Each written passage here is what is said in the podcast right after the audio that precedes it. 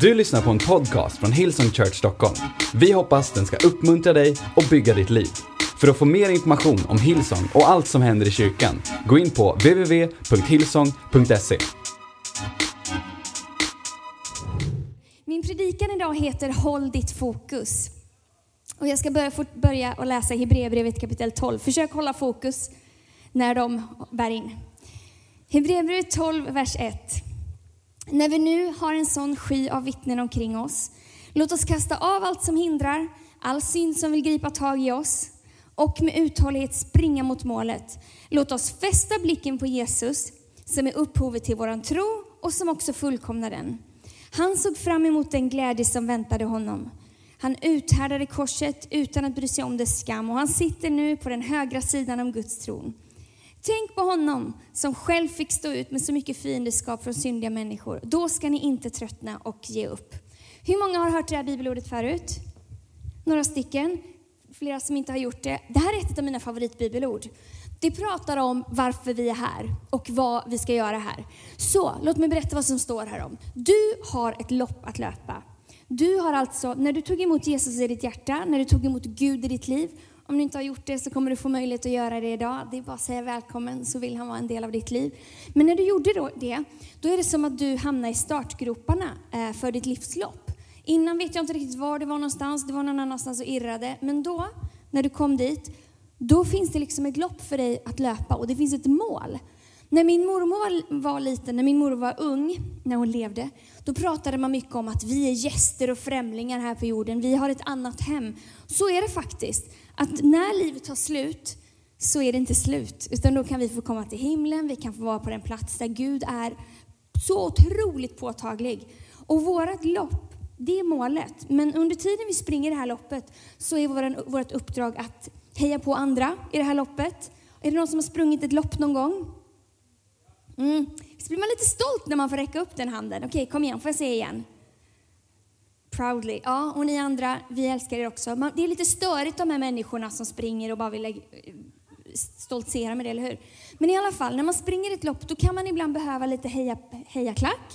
Så vårt jobb när vi springer vårt lopp är att heja på andra, hjälpa de sårade som har ramlat, plåstra om dem och bara försöka, kom igen, kom igen, kom med i loppet här. Så det är det vi ska göra. Vi ska vara kärleksfulla, vi ska peka människor mot Jesus. Men för att kunna göra det, då måste vi ju titta på målet och veta vart vi ska. Det är som den här olympiska elden. Jag vet inte, springer de nu eller? Det känns som att de springer. Det är alltid någon som springer en sträcka någonstans med den här elden. Om de hade, de behöver springa och de behöver springa rätt sträcka. Annars blir det ingen eld, annars blir det inga olympiska spel. Och det behöver vi också göra.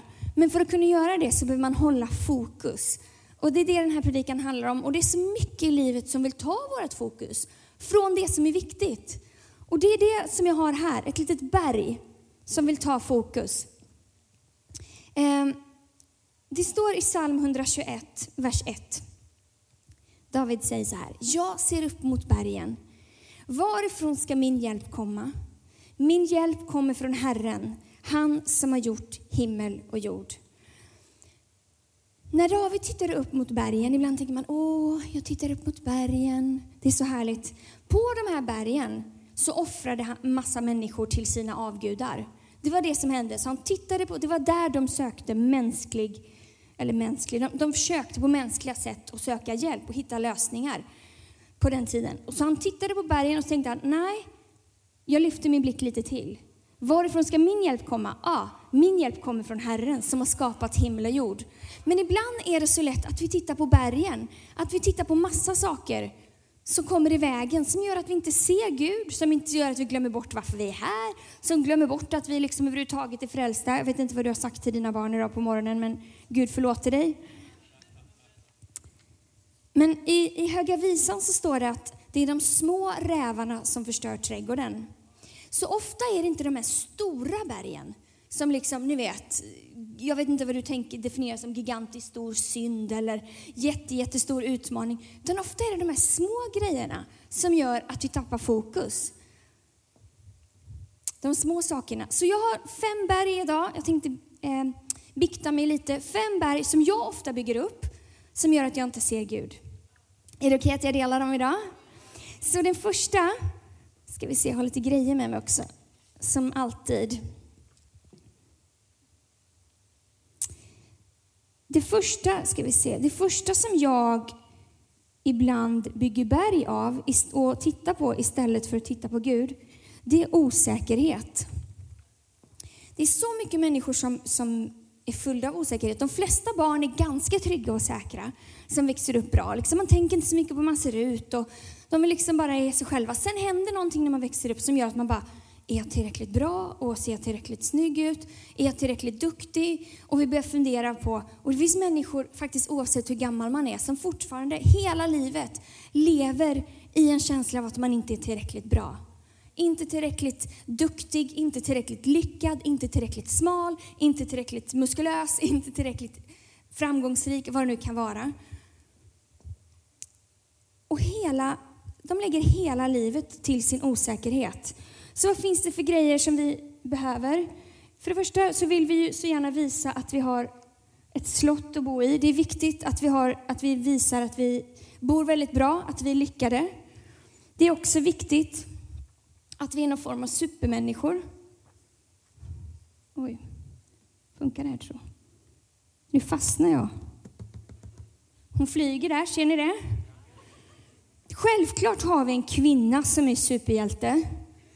Men ärligt talat, hur ofta känner inte vi att vi måste vara en supermänniska? Självklart har vi en man också. Där har vi honom. Vi måste, vara, vi måste vara jätteduktiga, vi ska vara perfekta föräldrar, vi ska vara jätte, ha jättehöga betyg. För annars är vi inte bra människor. Vi ska ha fantastiskt smal midja samtidigt som vi ska vara lyckliga. Vi ska, vi ska ha den perfekta, vi ska vara perfekta kristna. Ser ni?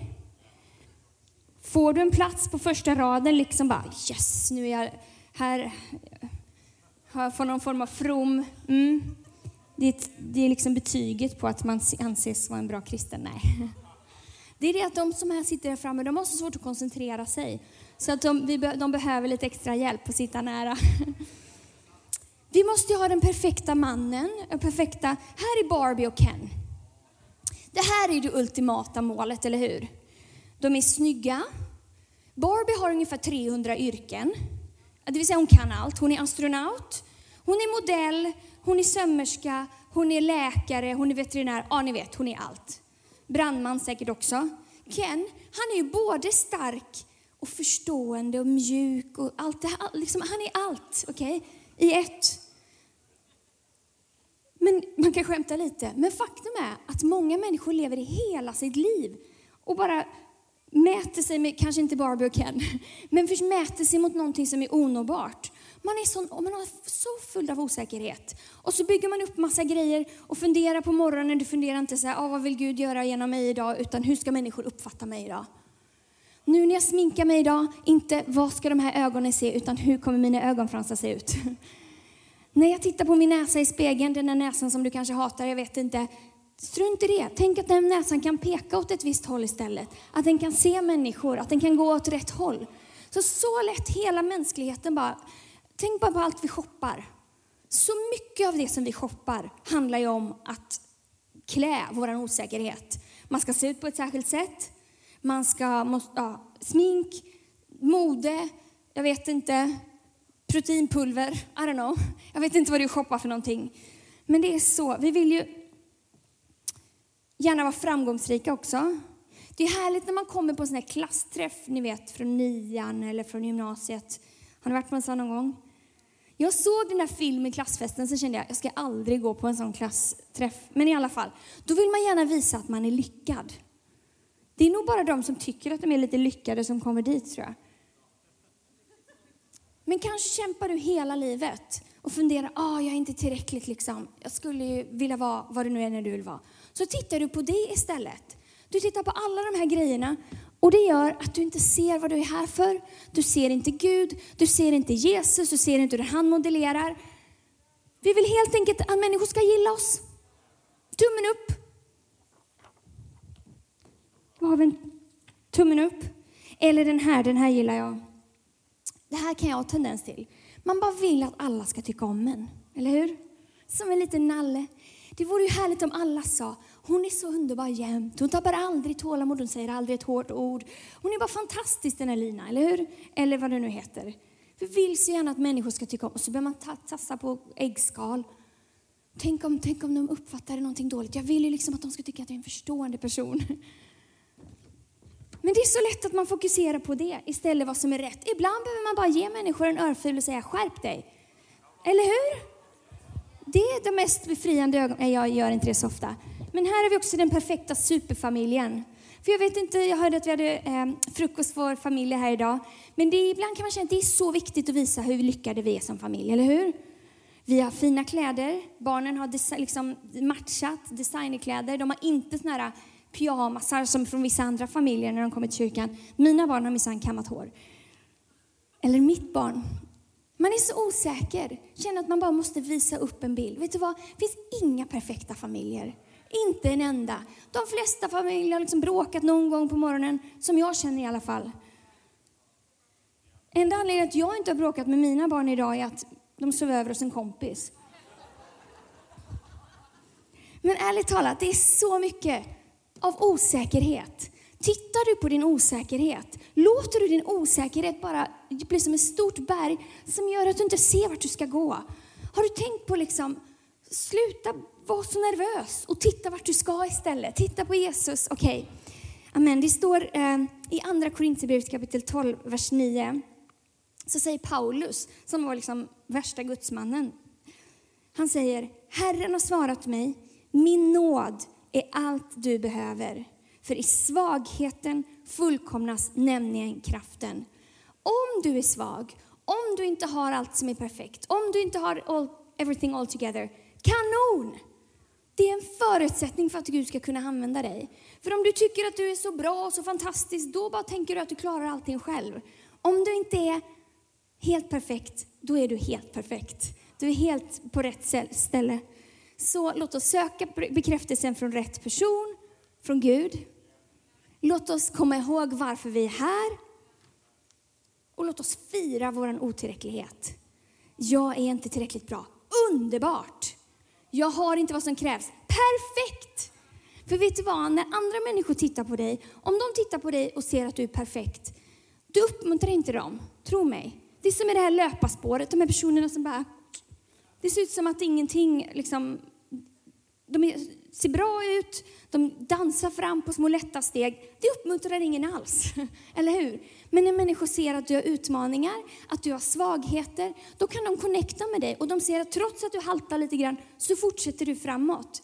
Då uppfyller vi vårt syfte så mycket mer. Det står i Andra Korinthierbrevet kapitel 4, vers 7. Vi har denna skatt, det vill säga Gud, i en bräcklig lerkruka för att den väldiga kraften ska vara från Gud och inte från oss själva. Det är okej okay att vi är bräckliga lerkrukor, för Gud är stor. Okej, okay. nästa berg som jag bygger, det är oro. Människor är oroliga. Har du någonsin varit orolig för någonting någon gång? Kanske. Ja. Tänk om, tänk om jag inte kommer in på den utbildning jag vill komma in på. Vi ska se hur det här går. Jag är lite klumpig, men nej, det här går inte. Tänk om jag inte kommer in på den utbildning jag vill komma in på. Oh! Man snubblar över sina egna berg. Så, tänk om jag aldrig får en man eller en fru. Tänk om de mobbar mig i skolan imorgon igen. Tänk om min mamma aldrig blir frisk.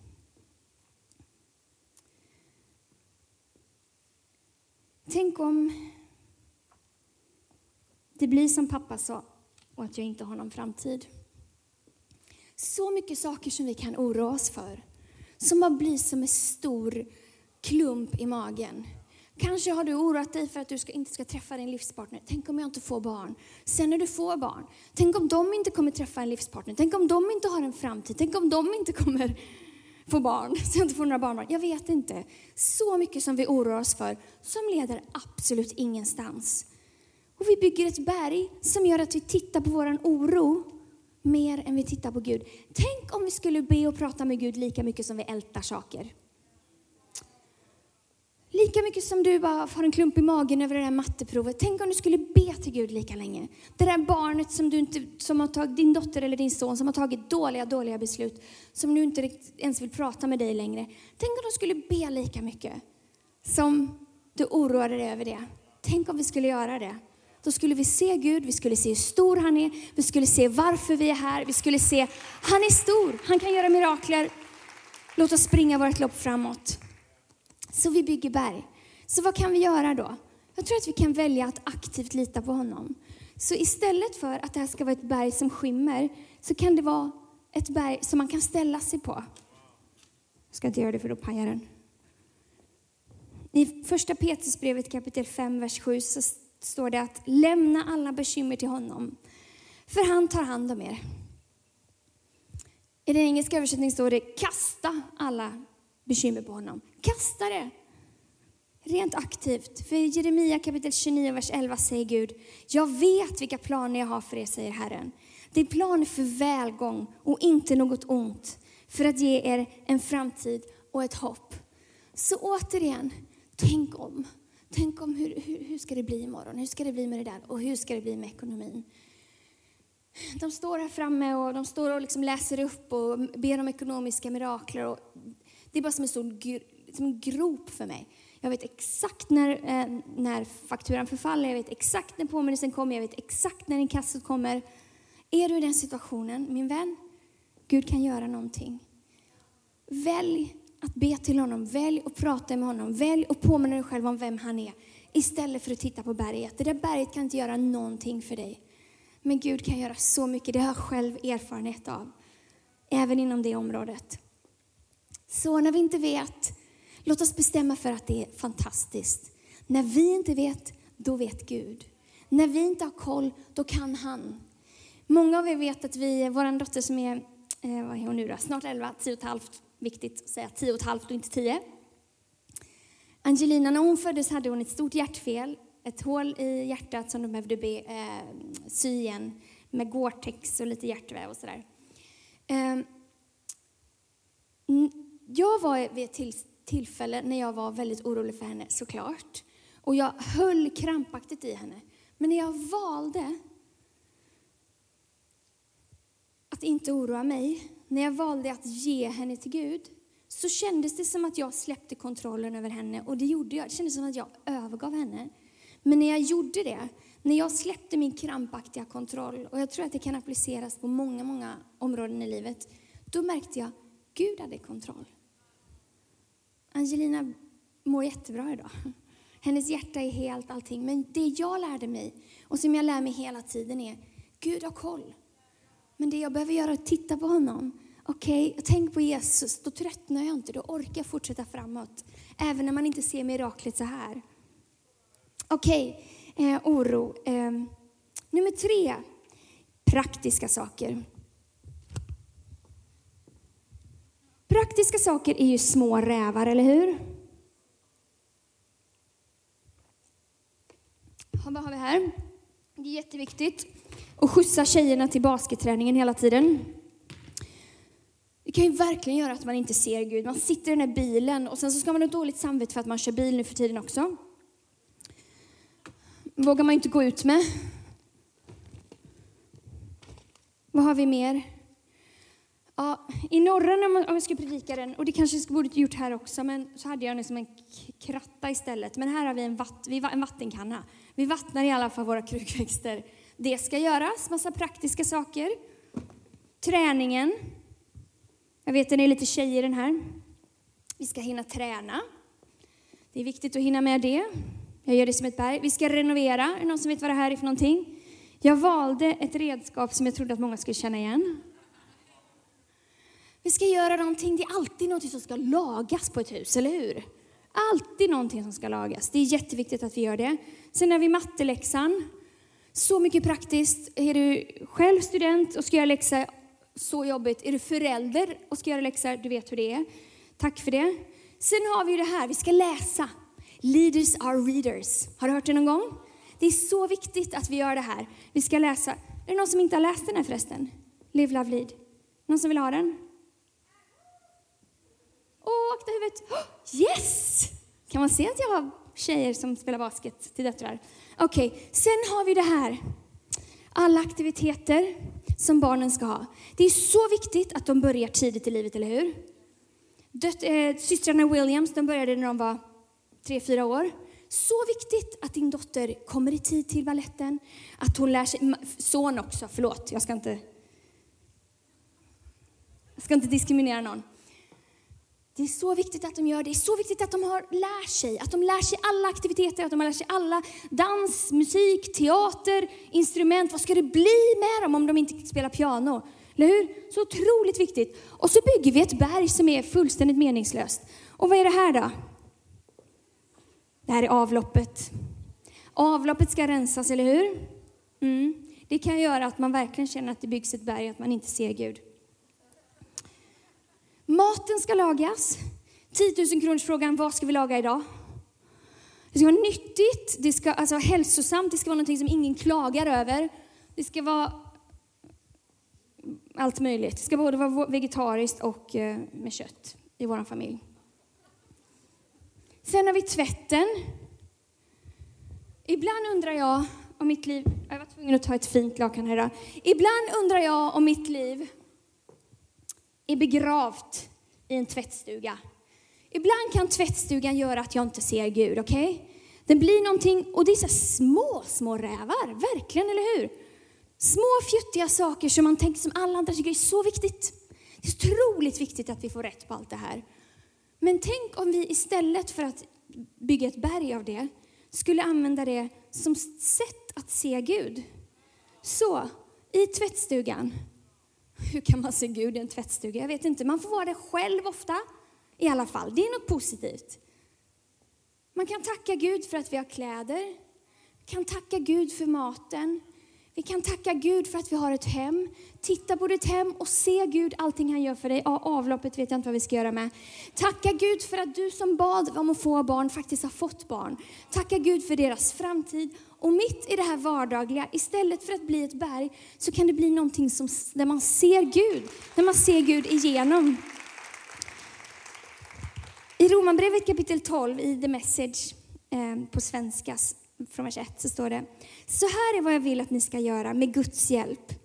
Ta ett vardagliga, vanliga liv, ett sovande, ätande, gående till jobbet och vandrande runt i livet och placera det framför Gud som ett offer.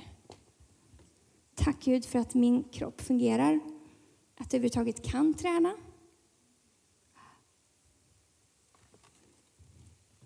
Tack Gud för att du lär mig om sådd och skörd. Jag vet inte.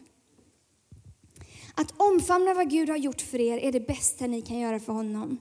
Bli inte så välanpassande till er kultur att ni passar in i den utan att tänka. Fokusera istället på Gud, för ni kommer då bli förändrade inifrån och ut. Var redo att se och förstå vad han vill ha från er och respondera snabbt på det. Vet du, mitt i det vardagliga, om du kanske är en sån säsong där du bara är dränkt av såna vardagliga saker, Ibland är det bra att bara fundera över vad som är viktigt. Ibland kan man sålla lite. Men vissa vardagliga saker, de är där, eller hur?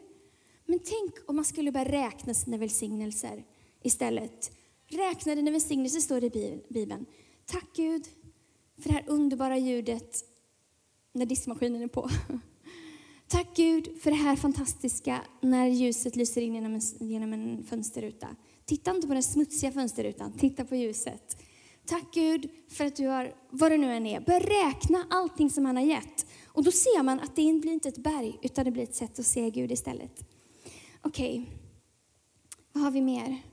Berg nummer fyra, oförlåtelse. Um, och jag i alla fall har en tendens, jag vet människor som har varit kristna ett tag, tänker att när det är oförlåtelse, då gäller det bara någon annan. Men jag har märkt att det är inte bara de här, vilka det nu är, det är även superkristna som låter bli att förlåta människor. För jag vet inte om du har fått en förolämpning någon gång? Om någon har frågat om du var gravid fast du inte var det? Anyone? Jag har varit med om det. Ja. Gud välsigne henne.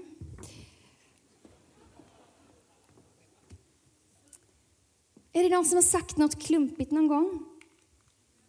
Någon som inte såg din potential? Någon som inte lyssnade på vad det du hade att säga? Alla de här grejerna, finns det någon person som du stör dig på? Förmodligen har den gjort någonting mot dig och trampat på dina tår. Men saken med oförlåtelse är att det är ett gift för dig själv, inte för den du inte förlåter. Åh, var har vi de här äh, banden någonstans? Har du dem, Elin? Åh, kom upp och hjälp mig, tack. För vi tänker ju ofta så här, rätt ska vara rätt. De här personerna borde ju verkligen veta bättre. Och det värsta är när, vi, när det är människor vi ser upp till som gör mänskliga saker. Jag vill bara ge en förvarning. Om någon du ser upp till inte har gjort något dåligt än, då kommer de göra det förr eller senare. För vi är alla människor. Men när vi... Kan du hjälpa mig att sätta fast den? När jag väljer att inte förlåta någon och jag ska springa, vi, går, vi står åt det här hållet för jag har pekat ditåt hela tiden mot Jesus. När det är någon som jag inte förlåter, någon som kanske inte fanns där under en tid, när jag behövde den som mest, och jag inte förlåter den, jo oh, men jag förlåter ju, nej men om du inte har förlåtit den, då är det som att du sitter fast. Och du försöker springa ditt lopp, men det är fullständigt omöjligt, för du kommer tröttna och du kommer ge upp. Vad kan det vara mer som man gör?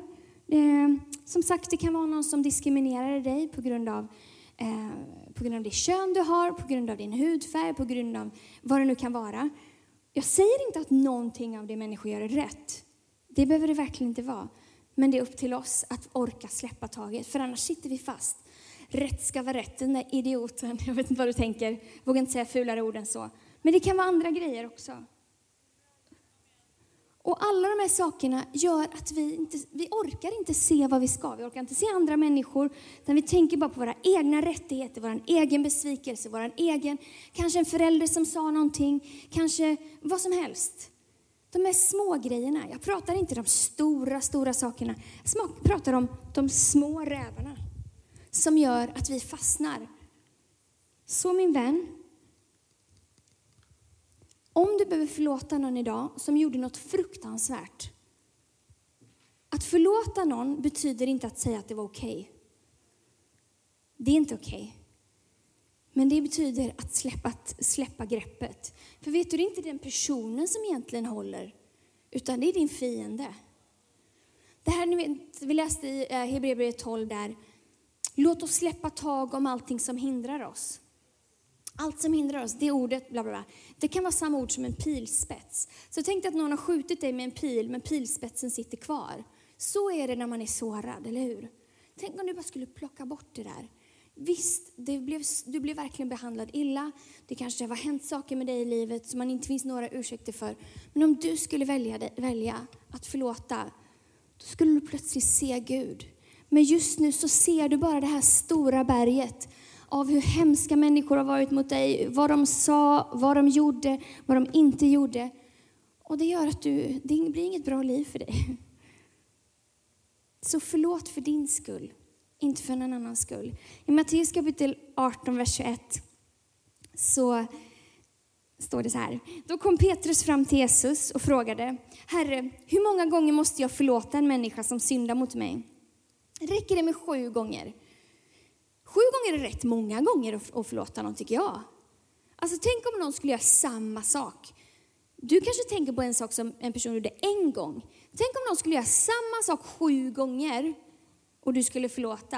Jag tycker det är rätt bra faktiskt av Petrus att föreslå det. Men Jesus säger nej, svarar Jesus. Inte sju gånger, utan 70 gånger sju gånger. Vadå? Jag förlåter dig. Jag förlåter dig. Jag förlåter dig. Hur många, alltså vilken utmaning. Men jag tror att det finns en hemlighet i det. Som, eller hundra procent att det finns en hemlighet. Det är Jesus som säger det själv. Tänk om vi bara skulle släppa allting som människor. Vet du vad, det är andra människor och det är våra fiender som har krokar i oss. Som gör att vi inte är fria. De bryr sig inte, de har förmodligen gått förbi, vidare för länge sedan. Du, du, du kanske väntar på en ursäkt, kanske aldrig kommer få det. De kommer bli dömda för det. Men du kan bli fri. Så min vän, vad det än betyder för dig. Ibland kan man behöva välja varje dag och förlåta någon innan man verkligen klarar av att göra det. Okej, okay, nummer fem. Ett berg som jag bygger som gör att jag inte ser Gud. Det är berget, det jag inte har. Här är det berget. Ser ni det? Nej, för det är byggt av ingenting. Det är så lätt att vi ser på vad vi inte har. Jag har inte tillräckligt mycket pengar, jag har inte det och det, jag har inte det och det, jag har inte tillräckligt mycket vänner, det finns ingen som bryr sig om mig, jag har inte eh, ett bra jobb, jag har inte en bra familj, jag har inte inga förutsättningar. Och så ser vi allting som vi inte har. Och så blir det ett stort, stort berg som gör att vi inte ser vad Gud har. Allting som han är för oss. Jag vet inte hur ofta jag gör det här. Jag har inte tillräckligt mycket tid. Jag har inte tillräckligt mycket kraft. Jag har inte tillräckligt mycket glädje. Jag vet inte vad det är du känner att du lider brist av. Men hallå, istället för att bygga ett berg av det, kasta iväg det där berget, titta på Gud och se, han har tillräckligt. Han har tillräckligt med glädje för dig. Han har tillräckligt med kraft för dig. Han har tillräckligt med allting för dig och mig. Amen. För ibland blir det liksom, ibland är vi som knarkhundar. Har ni sett någon som på flygplatsen blivit nervös någon gång? Jag vet inte vad det är. Även om man inte har liksom ens sett knark i hela sitt liv så känner jag så här, så känner jag när jag ser polisen ute och kör också. Har jag gjort något fel nu? Är ingen annan som känner likadant? Nej? Jo, tack. Några stycken. Eh, men, vi blir som knarkhundar, för vi letar bara efter det som vi inte har. Man går förbi allting som finns och letar efter det som inte finns. Tänk om vi skulle börja återigen se det som finns istället. Börja räkna våra välsignelser. Jag har inte allt som krävs perfekt. Helt perfekt förutsättning för Gud att göra ett mirakel i ditt liv. Alla de här klisterlapparna som vi har satt upp, alla klisterlappar som du har skrivit på, det är förutsättningar för Gud att kunna göra någonting i ditt liv. Det är helt perfekt. Tänk om allt det där kan byggas till någonting som gör att vi ser Gud istället för någonting som hindrar oss att se Gud. I andra, Korin inte Korintierbrevet, andra kungaboken kapitel 4, vers 2. Vi har inte här, utan jag ska berätta det. Du kan skriva upp det och läsa det hemma. Då står det om en änka som mötte en profet som hette Elia. Hon hade ingenting, sa hon. Hon var jättefattig och han kom till henne och frågade, det var liksom Guds representant. Vad har du? Vad kan jag göra ett mirakel med? Då svarar hon så här, jag har ingenting, säger hon först. Och sen säger hon, jag har bara lite mjöl och olja. Så först säger hon att hon inte har någonting. Sen inser hon, ja men jag har bara lite mjöl och olja, men det är så otroligt lite. Men tänk vad ofta vi gör så. Äh, jag har ingenting, jag, har ingen, jag kan inte sjunga som de gjorde här framme, jag kan inte prata lika fort som Erik Liljero. Jag kan inte vara lika smart som den bästa i min klass. Jag kan inte göra det här, jag kan inte göra det här, jag har ingenting. Och så stannar vi vid det och så tittar vi på det. Men tänk om vi skulle fortsätta. Men vad har jag då? Ja, jag har ett kärl som jag kan fylla. Jag har ett par händer som jag kan omfamna människor med. Jag har ett par ögon som kan se människor. Jag har ett par öron som kan lyssna på människor. Jag har en mun som kan säga uppmuntrande saker, som kan tala Guds ord, som kan säga någonting till någon som kanske inte, den kanske inte har fått ett uppmuntrande ord på hela veckan. Och så plötsligt, det där lilla, lilla, lite mjöl och lite olja, blir ett mirakel. För det som hände med den här änkan var att hon började hälla oljan. Och när hon började hälla oljan och använda den så tog det inte slut. Förrän det inte fanns några behov kvar att mätta. Men tänk om vi, åh, tänk om vi bara skulle låta bli att titta på det vi inte har. Och se på allting som han har. Jag vet inte vilket berg du har byggt den här veckan, den här dagen. Om det är osäkerhet, om det är oförlåtelse, om det är det du inte har, om det är bara massa praktiskt bös. Eller otillräcklighet, vad det nu kan vara. Men jag tror att eh, söndagar är väldigt bra för oss. För då påminns vi om vem Gud är, varför vi är här, vilka vi är. Vi kan titta på honom, vi kan löpa vårt lopp, vi kan fortsätta göra. För vet du vad, det finns människor här inne, de bryr sig inte om hur du ser ut. Men de kanske behöver ett ord av liv ifrån dig. Det finns människor på gatan här ute. De bryr sig inte om vilken karriär du har eller liksom hur lyckad du är eller vilken status du har.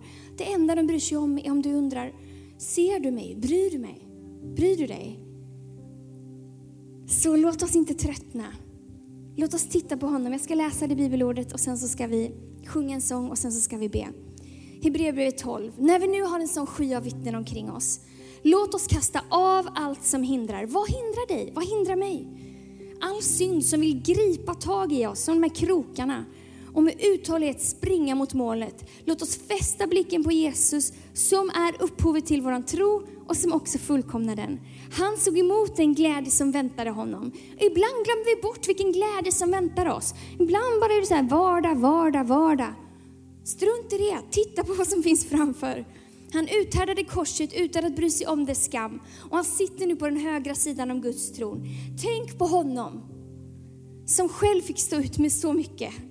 Så mycket fiendeskap från syndiga människor, för då ska ni tröttna och inte ge upp. Min vän, om du inte har hört någonting av någonting som jag har sagt, utan bara sett de här olika grejerna, lyssna på mig nu. Tröttna inte, ge inte upp. Du är här av en anledning. Du kanske inte har en aning om varför. Du kanske undrar, varför är jag på det här? Varför är jag designer egentligen? Varför är jag på den här platsen? Du är där för att löpa ditt lopp. Du är där för att sprida ljus. Du är där för att dra människor och peka dem mot Gud. Bara vara den du är.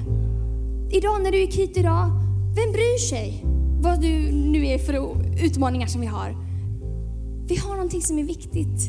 Vi har en kallelse, vi har någonting att leva för. Amen. Underbart. Tänk om vi får titta på Gud och bli påminna om vem vi är och vilka, vilka vi är, vem han är. I Jesu namn. Ska vi göra så att vi står upp och ber tillsammans. Tack Gud för den du är. Jag tackar dig Jesus för att du visade oss hur vi ska leva det här livet, att du har visat vem du är. Du har lyssnat till en podcast från Hillsong Church Stockholm. Om du vill veta mer om vår kyrka eller om våra söndagsmöten, surfa in på www.hillsong.se.